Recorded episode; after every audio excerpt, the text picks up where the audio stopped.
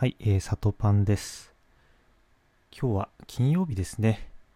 金曜日の夜収録してるんですけれども、今日ね、在宅だったんですよ。週2、3回ぐらい今、まあ在宅で、まあ残りが出勤ということで、まあ神奈川から都内に通っているという感じで、私ですね、家で仕事するのがなかなか苦手で、まあそういう時はどうするかというと、まあ、カフェにねこう一時的に行ってピンポイントでこう12時間ぐらいこう作業を進めてまたちょっと家に戻ってやっぱね会議系はねちょっとこう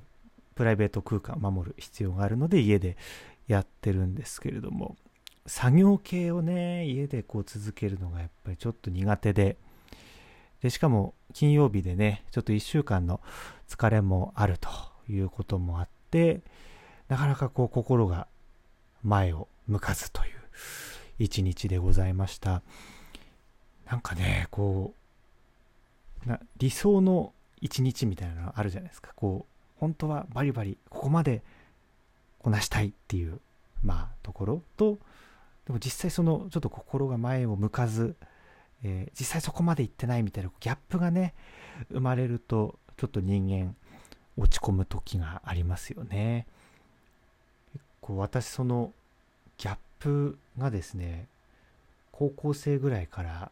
あのずっとこう苦しめられてきまして結構ねあここまでやりたいここまで頑張りたいっていうのがあるけれども実際は追いつかずみたいな、えーところがあって前は結構落ち込んでたんですけれどもそうですねまあ最近はまあその悩みに15年ぐらい挑んでいるのでだんだんこううん。まあ、落としどころが分かってきてというか、うん、まずね今僕が実践しているのは、えライフタスクを早めに進めるっていうことですね。ライフタスクというのはなんかね一般的には結婚とか引っ越しとか結構その人生の上での大きなこう出来事とか転換点みたいな、えー意味だと思うんですけどなんか僕の中では例えばお風呂入るとかえーご飯食べる寝るとかの生活の、えータスクを僕は勝手にライフタスクと呼んでいて結構あ今日はちょっと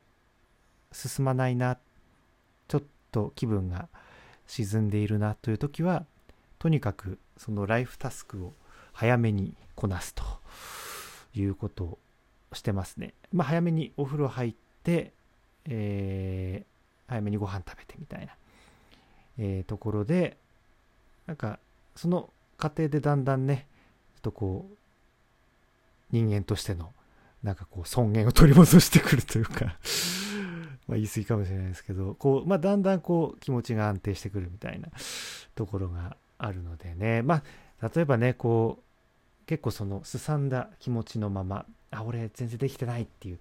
気の気持ちのままなんかもうちょっとお風呂入るのめめんどくさくなっちゃったなと言ってもそのまま寝て次の日体バキバキでみたいなことになると次の日までねちょっと影響しちゃうので。そうですね。まずはこうライフタスクを早めにこなすということを、まあ、意識はしていますね。あとはねあんまりなんか考えない方がいいということもあるかもしれないですね。なんかそうです。人間こう前に進んでないってていう時がこうちょっと落ち込むっていうのがあるので、まあ、ちょっとでもねこ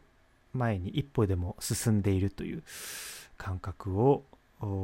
まあ、感じることができればあの気分的にもねちょっとこうだんだんこうまた上昇気流に、えー転換していけるんじゃないかなとは思っております。まあそれでも人間波はあるのでというか、まあ、女性は特にねその、えーなんでしょう性別的にそういうこともありますし男性ももちろん、えーそういうことも、えー人それぞれリズムがあると思いますのでまあ自分はなんかこう今そういう時なんだなということを、うんまあ、男性もねこう自覚して、えーそういう時はこう黙々とライフタスクを進めるみたいなねそういう感じがいいんじゃないかなというかね僕に僕もこれずっと悩んでてその解決策を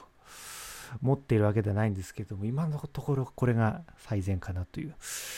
感じでございます。はい、今日はそういったお話でございました。ありがとうございました。